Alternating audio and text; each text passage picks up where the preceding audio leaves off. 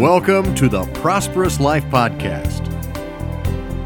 Practical information about what the Bible really says about money and prosperity.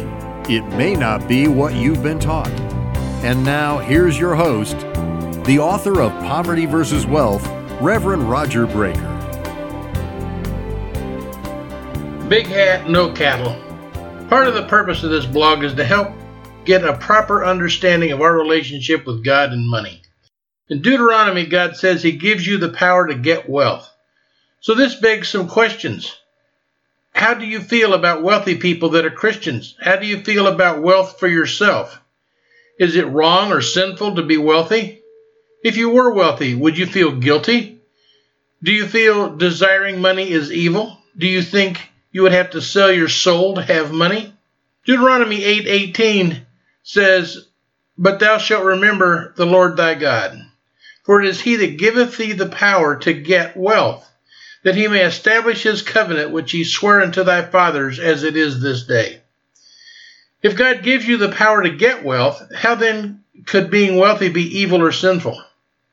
If God provided this prosperity to you, there would be no need for guilt, and if it comes from God, you obviously did not have to sell your soul to the devil to obtain it.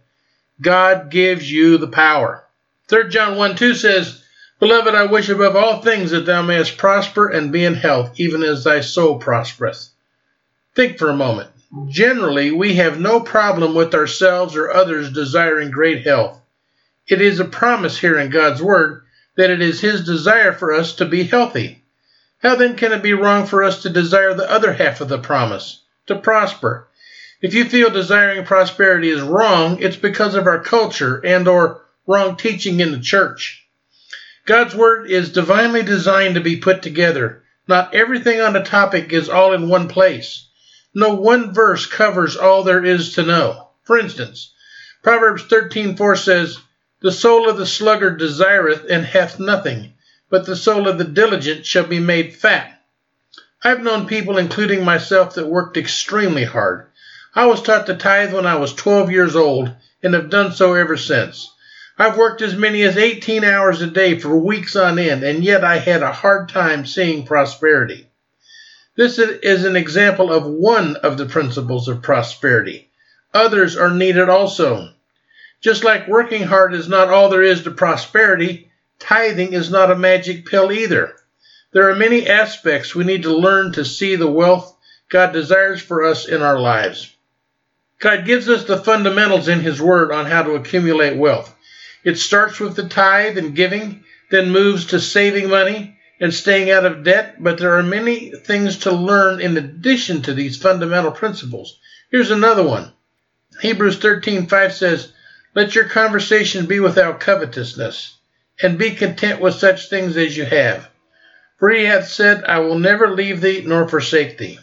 As I have read about truly affluent people, ones that could live for years on their investments without working any more, Three things stood out to me. Number one, most have been married to the same spouse for 20, 30, 40 years. Be content. Most have lived in the same nice home for 20 to 40 years. Be content. They're not buying up constantly. Number three, most buy two to three year old low mileage American sedans. They let someone else take the early depreciation. Be content. We live in a consumer driven culture. Therefore, the news and the commentators are always concerned with consumer spending.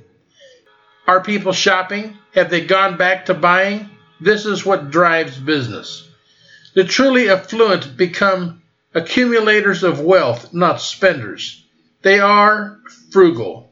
They have learned how to control their money rather than being in bondage to it or in bondage to the lenders of it, credit. We are subject to commercials, TV, and other writings that tell us that we deserve to live like they depict the wealthy. From what I've read, those that look the part of the wealthy, expensive cars, big homes, fancy clothes, are not truly wealthy. Big hat, no cattle, as the Texans say. The truly wealthy live boring lives. They may be your next door neighbor. You may never know. They wear J.C. Penney's clothes, drive older cars, frugal. They are still married and lived in the same house for years. They've no desire to keep up with the culture. Lots of cattle, no hat. In one story I read, the child asked his father why they could not have a swimming pool. His father said, We could have either a pool or you can go to a great college. The man had graduated from a great college. In a word, frugal. This all reminds me of another verse, Luke 12:15. And he said unto them, Take heed and beware of covetousness, for a man's life consisteth not in the abundance of things which he possesseth. Let others seek after the glitz of this world. We want to be of the group that has learned what God has promised, then believe those promises, put our part into action, and then watch God fill our storehouses. There's a lot to learn in this life, and as we learn to be faithful with the things of this world, God will give us the true riches He has in store for us, a deeper knowledge of His Word to help us live the prosperous life. Thanks for listening to the Prosperous Life Podcast. Want more information? Why not join Roger in the discussions at the Prosperous Life group on Facebook or subscribe to Roger's Prosperous Life blog at rogerbreaker.com. And always remember, God said, I wish above all things that you may prosper and be in health, even as your soul prospers.